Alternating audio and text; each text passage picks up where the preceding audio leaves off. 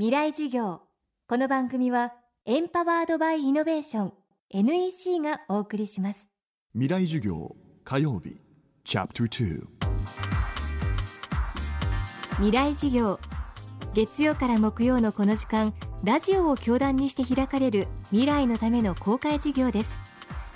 今週の講師は九州大学大学院准教授清野聡子さん。専門は河川や海岸の生態工学海辺の防潮堤の在り方についても調査研究を行っています。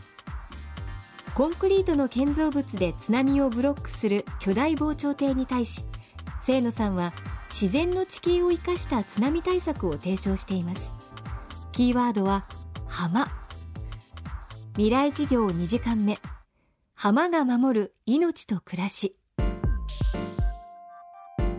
防潮堤のですねあのそもそものまあ起こりというのは海からのその高潮だとかその台風の時にこう打ち寄せる波とかで要するに潮からその陸を守るっていうことで防潮堤っていうあの名前がついてるんですね。でそれがあの津波っていうもうあの今まで近代的には体験してこなかった規模のものが来てとにかく強く壊れなくて大きいものを作ってほしいっていうふうに震災直後にあの社会全体がこう思ったんですよね。それで巨大防潮堤にあのなっちゃったってことなんですね。でまず最初に海岸線のところで硬くて大きくて壊れないものをできるだけ作ってその内側で都市づくりをしたいとか地域復興したいっていうことになったんで線のところを確定しないと内側が決まんないって話になったんですね。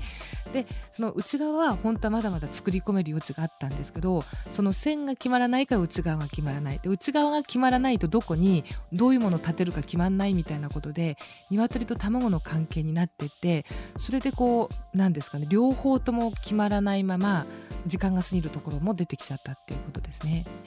浜っていう言葉は本当にあの今回の防潮堤のことを考えるためにもあの重要な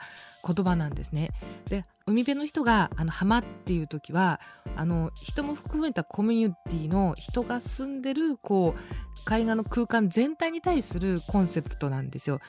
必ずしもその物理的な空間だけじゃなくて、えっと、それがこう景観だったり生き物だったりあのそこに住んでるあの人たちとのつながりとかあの集落のこうあの町の佇まいだったりするんですね。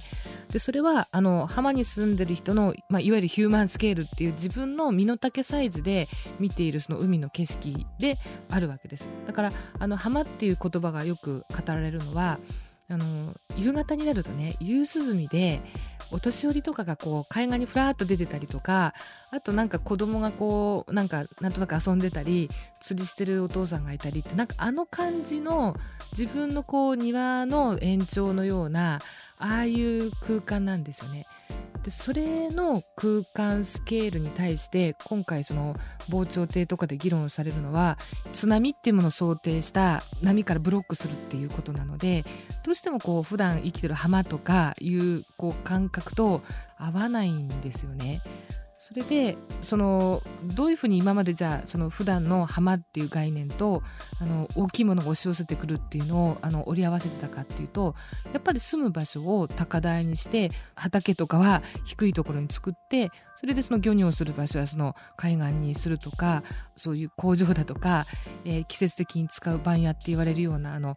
水産物をストックするような場所は確保しとくっていうことでなんかそういう浜っていう365日のこう空間的なものとそれから巨大なこうあの海のエネルギーをなんかうまく空間のね立体感の中で合わせてたんですよ。で昔もそうやってきちんと住んできてバッファーゾーンの内側に 住んでてあのそれが景観が美しかったり生態系が守られてきたんですけどもあのその住み方をもう一度ね見直すってことだと思うんですね。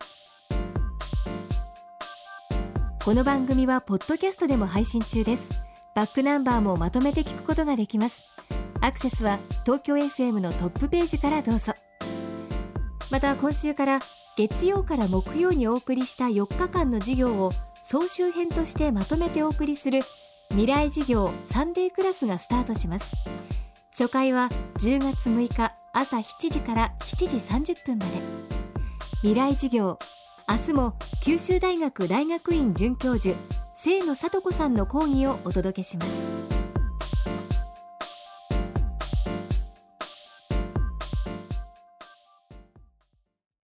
で結局何を言いたいんだね？社長プレゼンで固まった。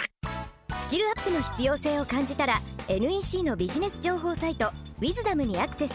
効果的なプレゼンツールのダウンロードから自分に自信をつける方法まで役立つ情報満載。ウィズダムで検索。NEC 未来授業。この番組はエンパワードバイイノベーション NEC がお送りしました